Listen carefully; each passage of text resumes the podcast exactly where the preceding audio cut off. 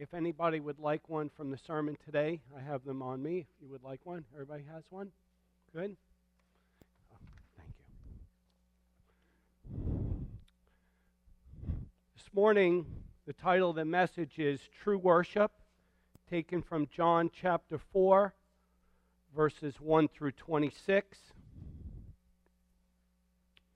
I will be repeating um, the answers, the, uh, the fill ins on the outline.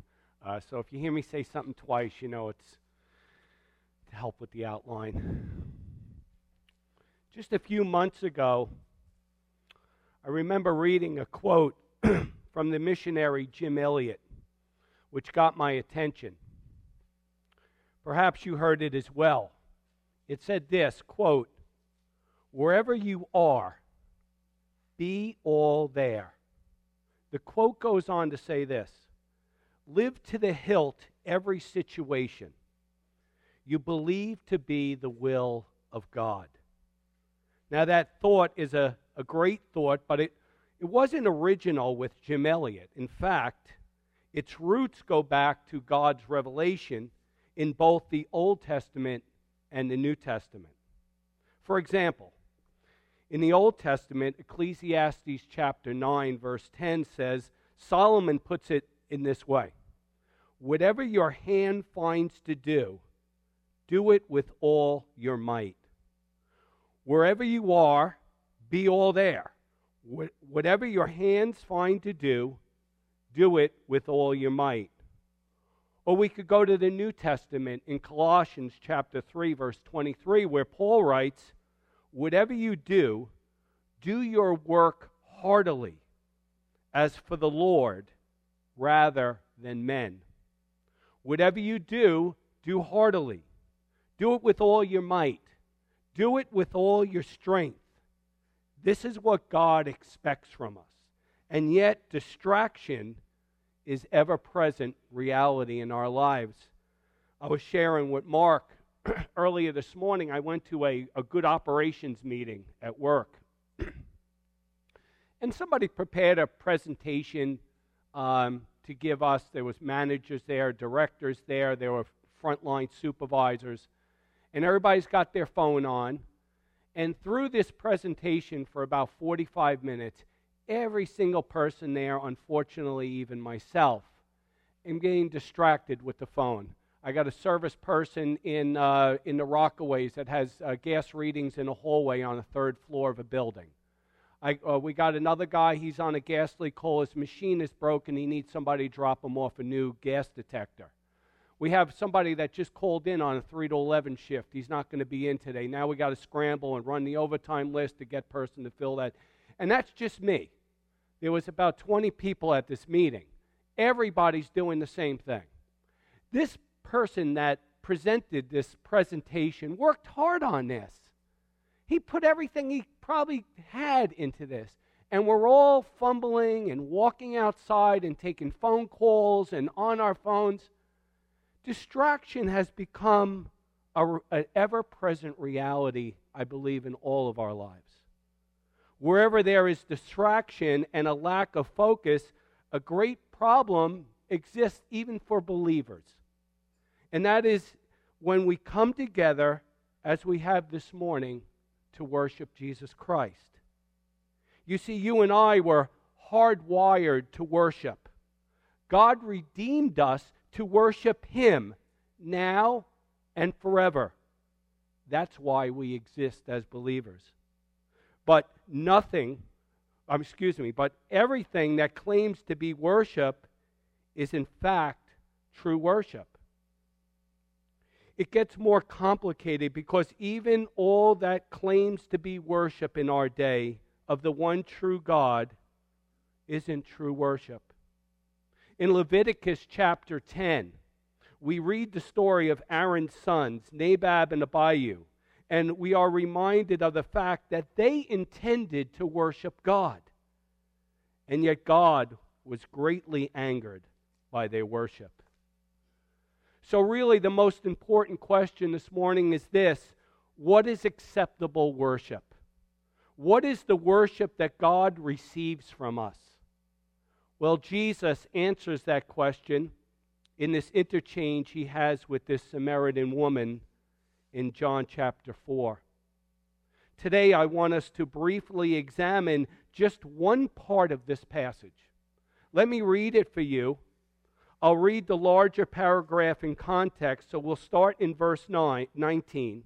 Jesus has just brought out the fact of this woman's sin, her sexual sin. And starting in verse 19, the Samaritan woman says to Jesus, Sir, I perceive that you are a prophet. Our fathers worshipped in this mountain. That is, the Samaritans worshipped there at Mount Gerizim in Samaria. I probably said that wrong. I apologize. And your people, the Jews, say that in Jerusalem is the place where men ought to worship. Jesus said to her, Woman, believe me, an hour is coming when neither in this mountain nor in Jerusalem will you worship the Father. You worship, that's the Samaritans, what you don't know. We worship the Jews what we know, for salvation is from the Jews. But an hour is coming, and now is, when true worshipers will worship the Father in spirit and truth for such people, the Father seeks to be his worshipers. God is spirit, and those who worship him must worship him in spirit and truth. The woman said to him, I know that Messiah is coming, he who is called Christ. And when, when that one comes, he will declare all things to us. And Jesus said to her, I who speak to you am He. What a remarkable passage. In these short verses, Jesus teaches us how to worship God. True worship is obviously the theme of this brief paragraph. John the Apostle in his Gospel uses the Greek word for worship 11 times here. Nine of those are in these verses we have just read. But in just two of the verses we just read, verses 23 and 24, our Lord really opens up the heart of worship. He teaches us about worship, and in part, Jesus says that true worship must be mindful worship in the truest sense of that expression. As we prepare our hearts for the Lord in corporate worship on the Lord's Day, I want us to see what Jesus teaches about the issue of worship. And what I want us to do is check ourselves, examine ourselves. How is our worship? That's the point here. As we walk through this passage, ask yourself, how is your worship as you come before the Lord? How is it as you sit under the teaching of His Word, singing praise to His name? Let's see what Jesus has to say about true mindful worship. Well, Jesus begins these two verses by identifying the two characteristics of true worship. And actually, I was supposed to repeat Jesus says that true worship must be mindful worship. If you're taking notes, point number one, I apologize. Notice verse 23. But an hour is coming, and now is, when the true worshippers will worship the Father in spirit and truth.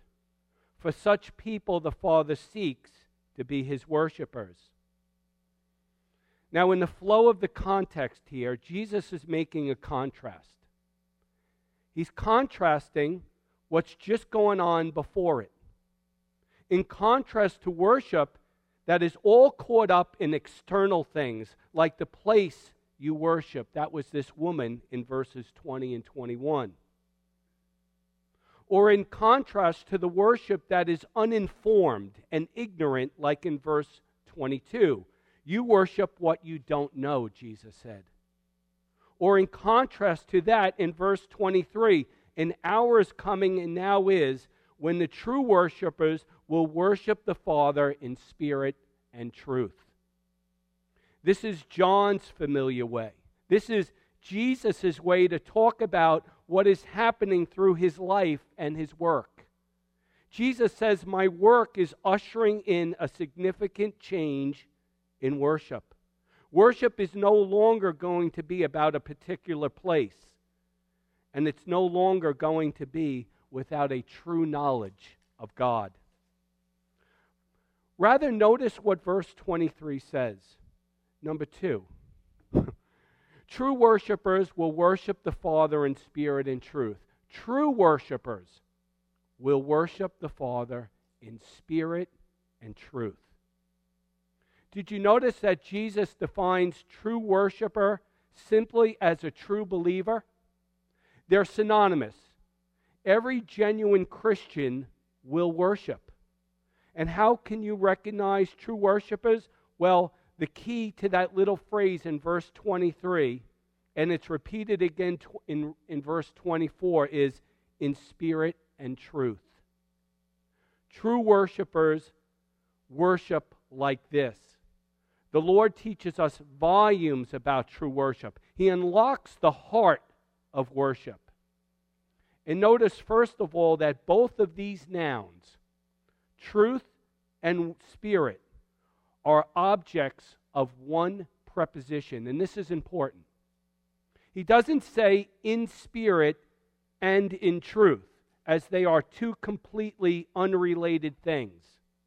No, by putting them together with one preposition, he is saying that these two qualities, these two characteristics, spirit and truth, belong together and cannot be separated. These two nouns identify for us the two characteristics of acceptable worship. Let's look at them together. First of all, acceptable worship is worship in truth. Let me say that again. Acceptable worship is worship in truth. Now, let me summarize what Jesus meant by truth. In context, in the flow of this passage, Jesus said, Our worship must be in truth. He was underscoring several different criteria of biblical worship. Let me give you a list and you can think about it, go back and meditate on it as we go through this passage. First of all, if you're going to worship in truth, it means your worship must be directed to the biblical teaching God revealed in Scripture. Let me say that again. Worship must be directed to the biblical teaching God revealed in Scripture. There is no worship, there is no truth in worship if you are directing it to something else or someone else. Secondly, it must be based on the complete revelation of Scripture. It must be based on the complete revelation of Scripture. You see, the Samaritans, the woman to whom Jesus was speaking to, only accepted the first five books of the Old Testament. They refused to embrace the rest of the Old Testament. So they worshiped in an incomplete way. They didn't know what they worshiped or who they worshiped. That's Jesus' point in this passage. We have to worship in truth. And that means our worship is based on the complete revelation of God as contained in the entirety of Scripture.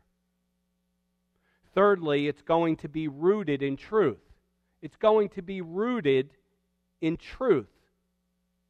Our worship must include only the elements that Scripture prescribes. In other words, we don't get to decide. You don't get to decide. The elders, the church, we don't get to decide what we do in worship. God decides what we do in worship. And this is called the regulative principle. Only what Scripture actually prescribes is acceptable in the worship of God. John Calvin puts it this way God disapproves of all modes of worship not expressly sanctioned in His Word. He disapproves of everything that He doesn't expressly sanction in His Word. The Westminster Confession of Faith and the Second London Baptist Confession of 1689 are identical on this. Listen to what they write. The acceptable way of worshiping the true God is instituted by Himself, and so limited by His own revealed will, that is, the Scripture, that He may not be worshiped according to the imaginations and devices of men, or any other way not prescribed in the Holy Scriptures. The regulative principle asks this question Does Scripture command or sanction this practice in corporate worship? Again, does Scripture command or sanction this practice in corporate worship? If not, then it's not allowed. So, what are the elements of corporate worship? There are seven, and I'm going to list them for you. There are seven prescribed elements in corporate worship in Scripture. This is where the church has historically been. First of all, we sing the Scriptures. We sing the Scriptures. That is, we sing music that is rooted in the truth of God's Word. Secondly, we pray the Scriptures we pray the scriptures. We pray in ways that grow out of our response to the Holy Scriptures. Thirdly, we give our offerings. To see the true scriptural worship supported in this place and extended through evangelism and church planting throughout the world, we give our offerings. Number four, we read the Scripture. We read the Scripture. Number five, we teach the scriptures. We teach God's word. We sit under the teaching and authority of God's word. Number six, we see the scriptures acted out in baptism. We see the scriptures acted out in baptism. Do you understand that this baptistry over here is commanded by our Lord? Baptism is an outward expression of an inward reality of a changed life by the Spirit of Christ in a true believer's life. It's a miracle. It's a miracle. And number seven, we see the scriptures acted out as well at the Lord's table.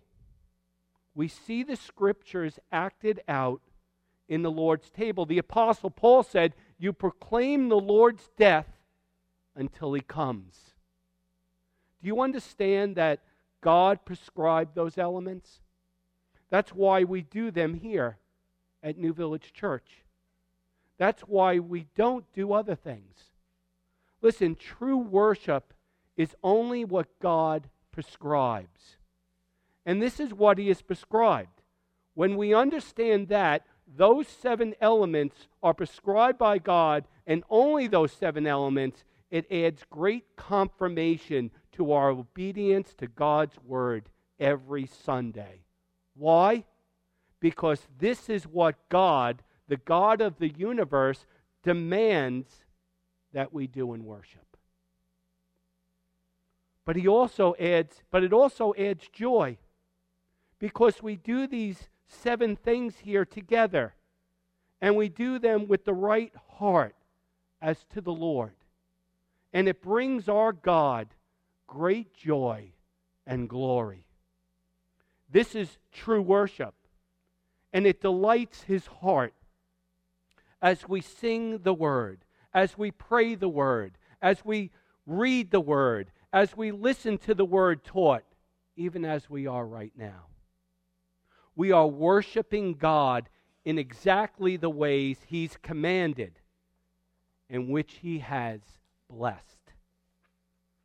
When we give from our offerings to the Lord, we see His word acted out in baptism and the Lord's table. We are current, we are truly worshiping God, and we know it because He has prescribed it. If we are going to worship corporately, Jesus our Lord in spirit and truth, it must be grounded in a life of obedience to Christ and His Word.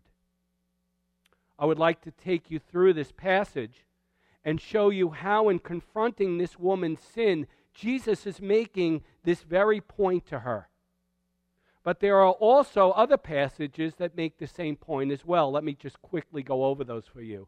In 1 Samuel chapter 15 verse 22, Samuel says to Saul, "Has the Lord as much delight in burnt offerings and sacrifices as in obeying the voice of the Lord? Behold, to obey is better than sacrifice, external worship, and to heed than the fat of rams." He wasn't downplaying the importance of sacrifice. We need to understand that.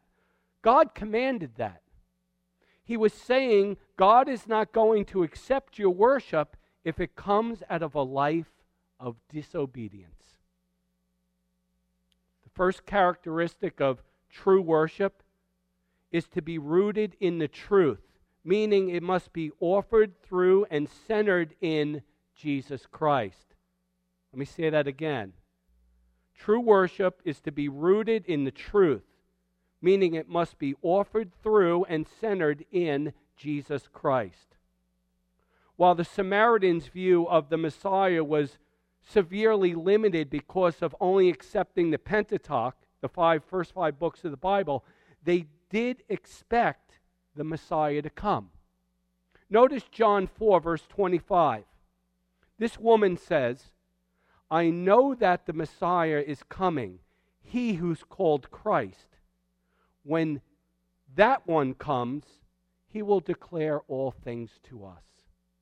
This woman was saying, Jesus, what you're telling me may be true, but I know that the Messiah is coming. And when he comes, I believe what he says. He will declare everything to us.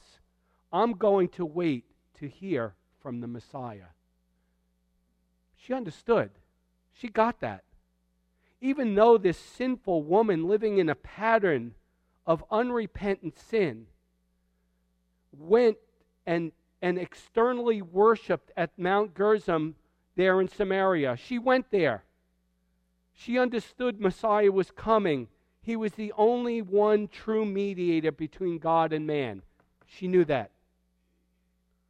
The one through whom the Father seeks out as a worshiper.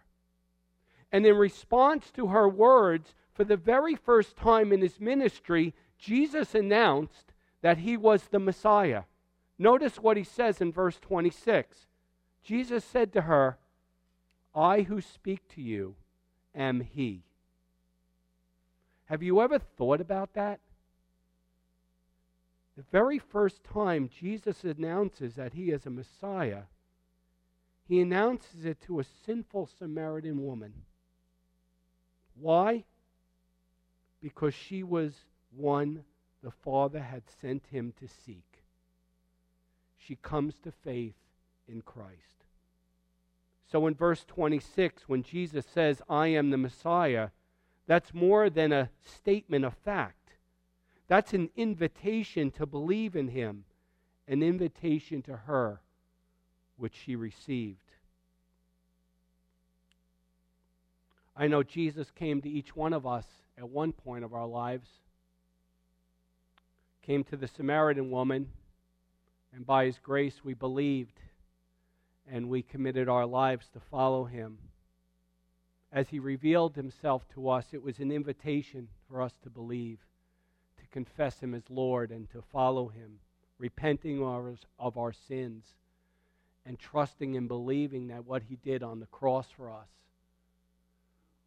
he did it once and for all. And he took away our sins. He washed our sins away.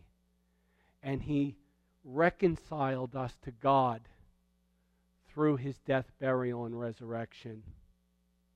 Jesus moves on and identifies a second characteristic of true worship. We must worship in spirit. This is really where I want to spend some time together this morning.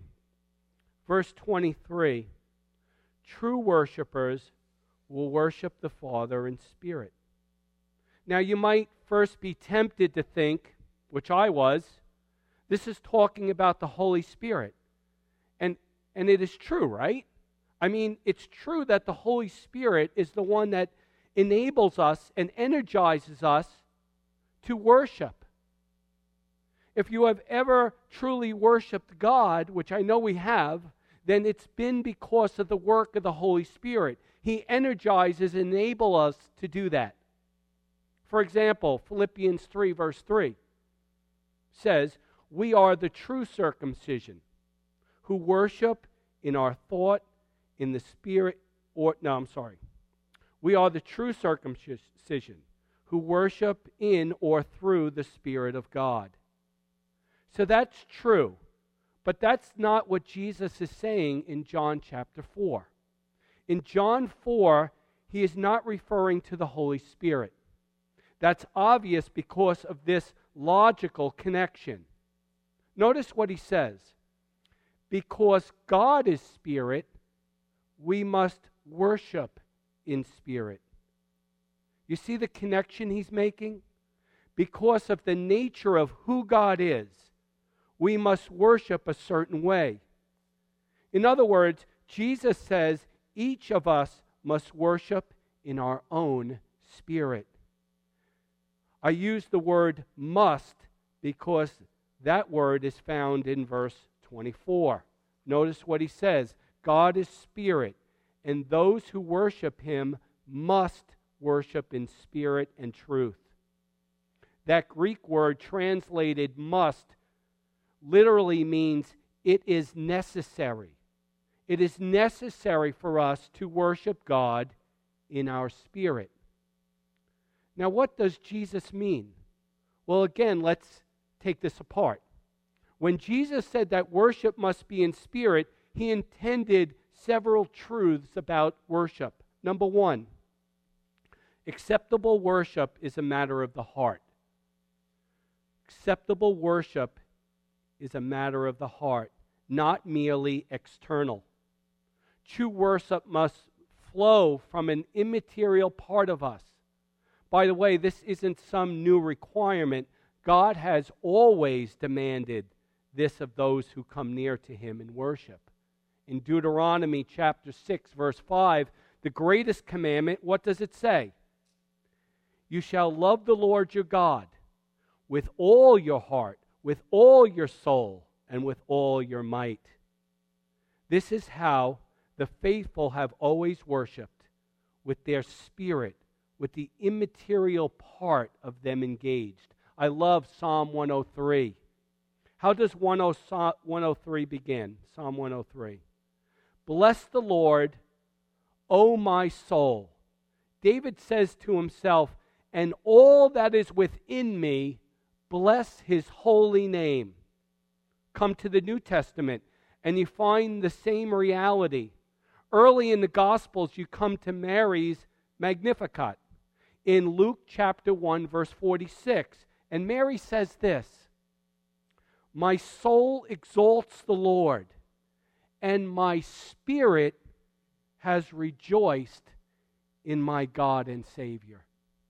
To worship in spirit means that you worship God in your own spirit. That is, with your whole heart.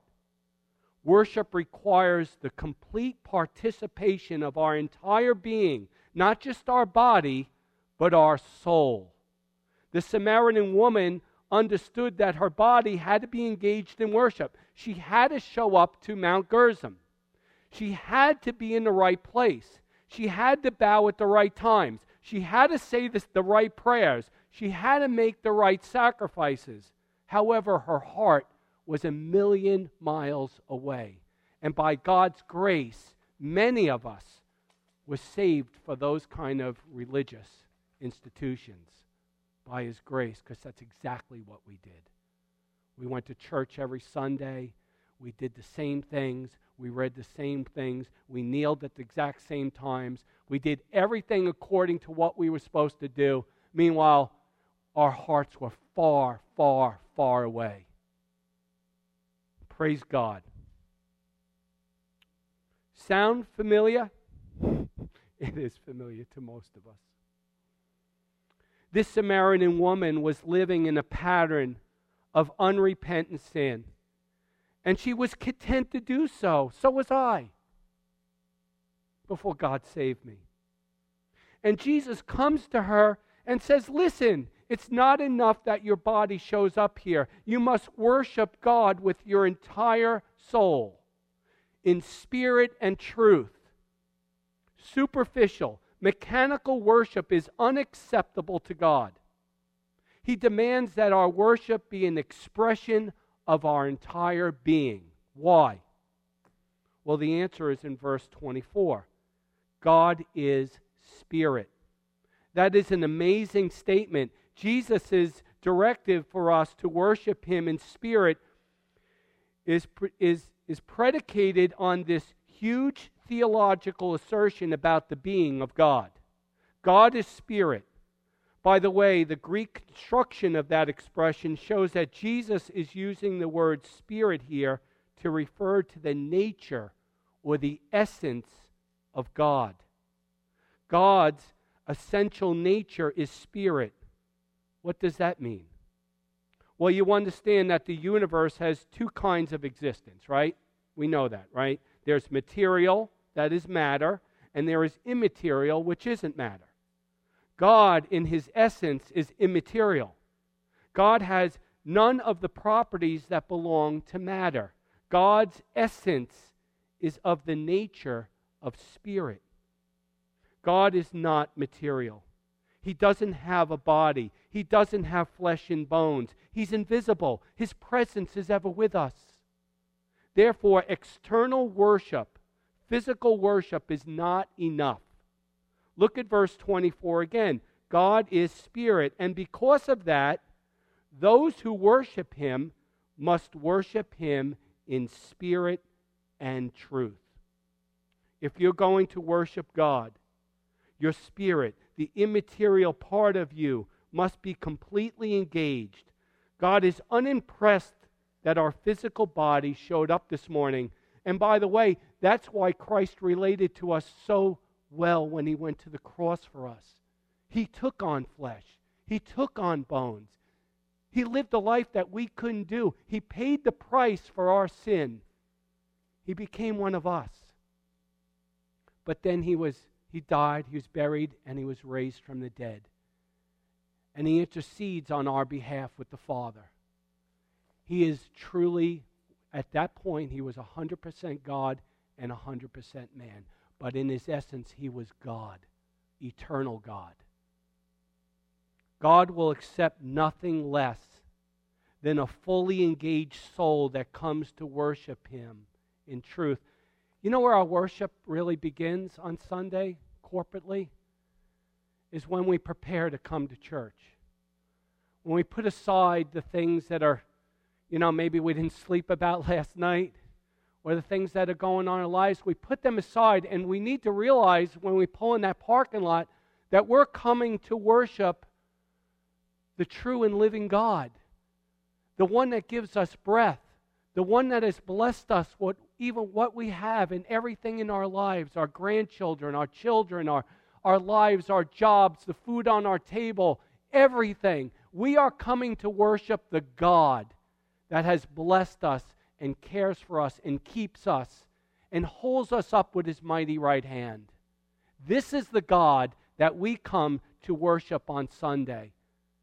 And we can never allow ourselves to get into a pattern of just showing up and doing what we do and going home. It needs to be effectual, it needs to be fervent. We are coming to worship God. We're coming to exalt the name of His Son, Jesus Christ, who has given us everything, right? Blessed be the God and Father of our Lord Jesus Christ, who has blessed us with every spiritual blessing in the heavenly places in Christ. Praise Jesus. Secondly, acceptable worship is wholehearted, not half hearted. Acceptable worship is wholehearted, not half hearted. It's enthusiastic, it's fervent, it's earnest, it's animated, it's the whole heart of who we are. Again, This is in the Old Testament. This is from the very beginning, Deuteronomy 6 5. Love the Lord your God with all your heart, with all your soul, and with all your might. All our might has to be engaged. God finds half hearted worship offensive. I wish I had time to take you through Malachi chapter 1, but quick, Malachi chapter 1, God gets all over the Israelites for their half hearted worship. They show up, they bring their sacrifices, they're content with the animals that they have brought with flaws and spots and problems, and they just don't invest themselves fully into worship. And God is sickened by it, God is offended. You know what God says to them? Would you do this if you were going to see the governor? Would you do this if you were going to some official? Would you do this to somebody else? God is offended by their half hearted worship. Biblical, acceptable worship is wholehearted, it's passionate. We bring the best of what we have on Sunday morning to worship Christ. Now, listen, I understand that my passionate worship might be different than your passionate worship. We are all different, and we're all wired different. I get that. But ask yourself this question What most excites us in this life? Is it music, sports, baseball, football? Is it golf? If it's golf, I feel really sorry for you.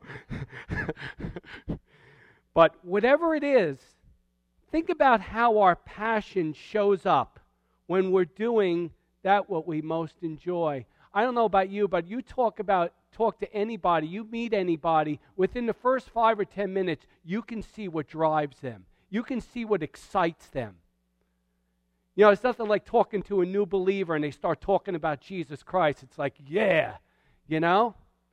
But I mean, there's sometimes, you know, people want to talk about everything else. You see their heart, they love it, they love it.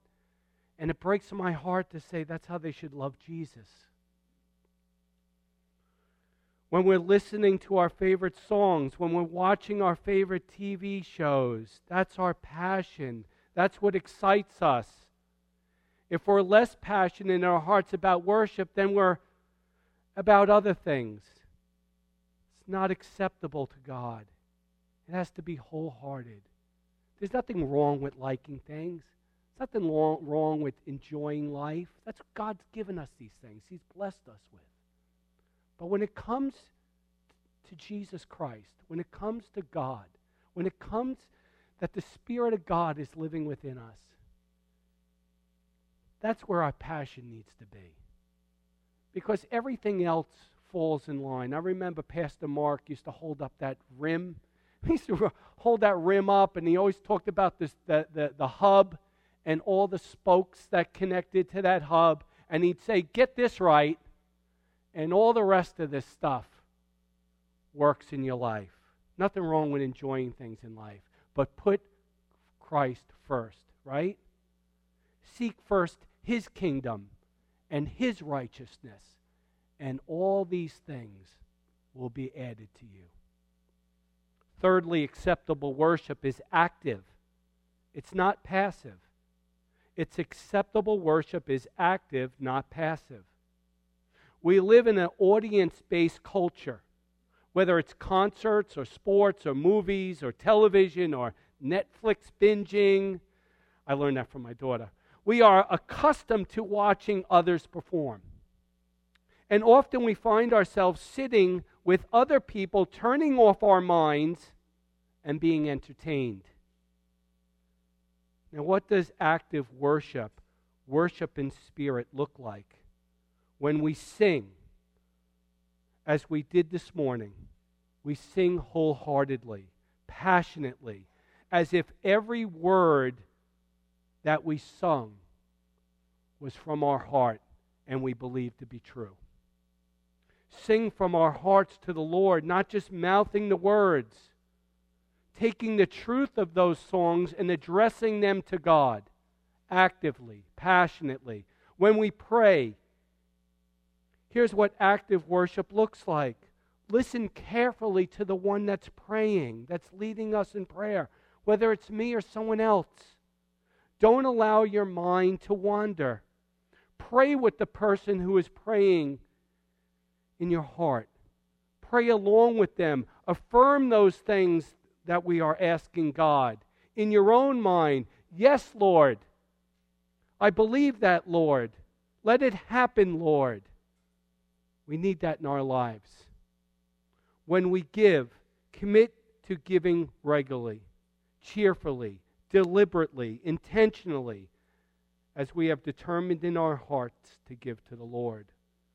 When it comes to our reading of the Word and hearing the Word taught, bring your Bible and follow along in your Bible and think about the meaning of the passage and the one who is teaching it.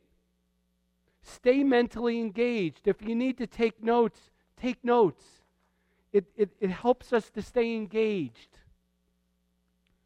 Respond appropriately to the passage being taught. Believe it, apply it, obey it, take it home and meditate on it through the week.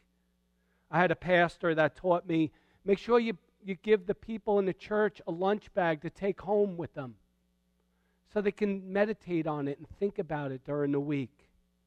Respond appropriately to the passage taught. When it comes to baptism, here's another prescribed element of worship obey the Lord and be baptized. The scriptures teach that. And come and support those who are. And as they're sharing their testimonies, give thanks to God for his work in their lives. Pray for their spiritual growth. And when it comes to the Lord's table, don't participate if you're not a Christian. And if you are a Christian, but are unwilling to or refusing to give up a habitual pattern of sin in your life, or refusing to be reconciled to a brother and sister in Christ, then don't participate. And as you do participate, think about Christ. Think about Christ and his incarnation, in his substitutionary death, and his sacrifice for you on the cross. And as we're partaking of it, express your gratitude, your adoration, your love, your devotion to Him, and recommit your lives to Him as you did in the beginning of your walk with the Lord. True worship is in spirit, it is always active. So there are two characteristics of true worship. You must worship in spirit and truth. But that raises a question, and this will be the end, close to the end. Why are any of us worshipers at all? Why are any of us worshipers at all? Very briefly, I want you to consider a second point Jesus makes here, and that is the one explanation for true worship. Look at verse 23. But an hour is coming, and now is when true worshipers will worship the Father in spirit and truth. Now, notice the end of verse 23. For such people, the Father seeks to be his worshipers. Now, don't misunderstand. Don't misread this.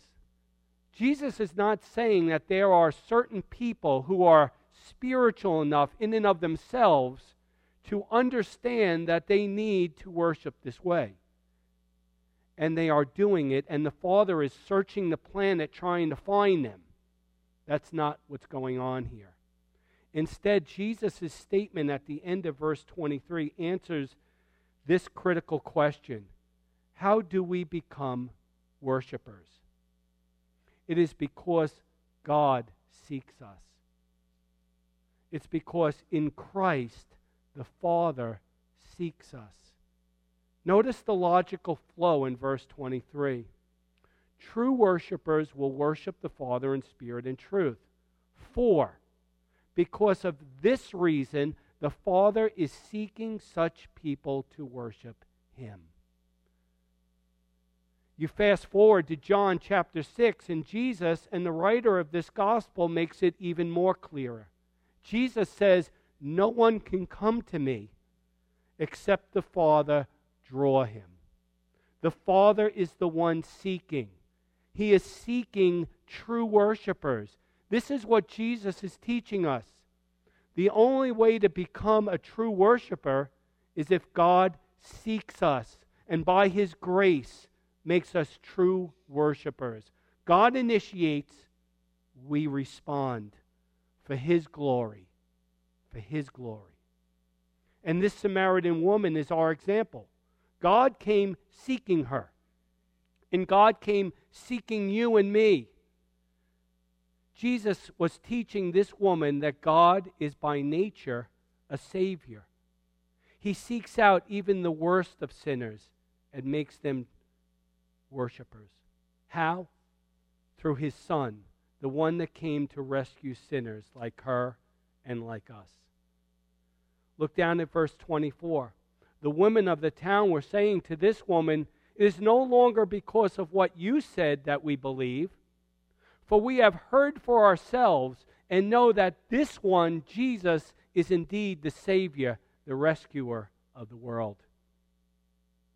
In the Lord's table, our worship focuses on Jesus Christ, the one who is indeed the Savior of the world, the one through whom the Father came, seeking us to be true worshipers. Let me pray over this word that we received today and we'll prepare our hearts to come to the Lord's table. Gracious Father, we we come, Lord God, before your throne of grace. We don't come in our own strength, Lord. Apart from you, Lord God, we can't even come. But by your grace and your mercy, Lord, you loved us. You sent your Son to purchase us on the cross. And Lord, that is the heart that we come to worship you. You are our Lord and our God. We bring it all to you, Lord. We put it at the foot of the cross. We ask you to forgive our sins, Lord. We ask that you would work in our lives, Lord that you would, Lord, be the first love of our lives, that we would commit our lives to you, that we would come to worship you, Lord God, in spirit and truth. Father, I ask that you would pour your blessings upon this time as we come to your table, Lord. We remember the death, burial, and resurrection of our Lord Jesus Christ and the great hope that we have in his return. We ask your blessings upon this word today in Jesus' name. Amen.